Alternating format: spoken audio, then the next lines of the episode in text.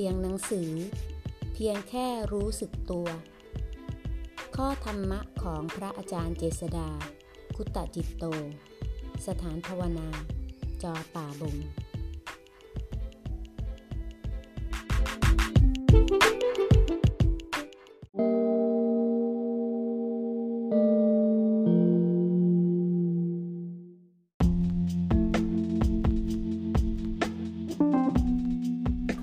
หน้า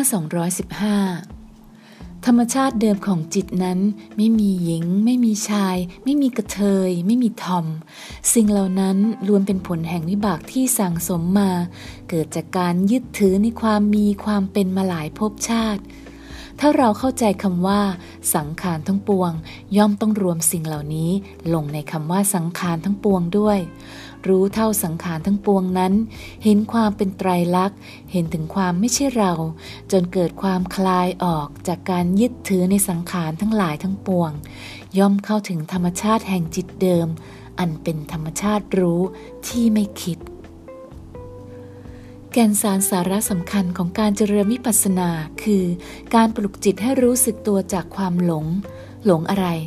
หลงไปในโลกของความคิด หลงส่งออกไปทางอายตนะต่างๆ ไม่มีความตั้งมั่นที่จะรู้เห็นตามเป็นจริง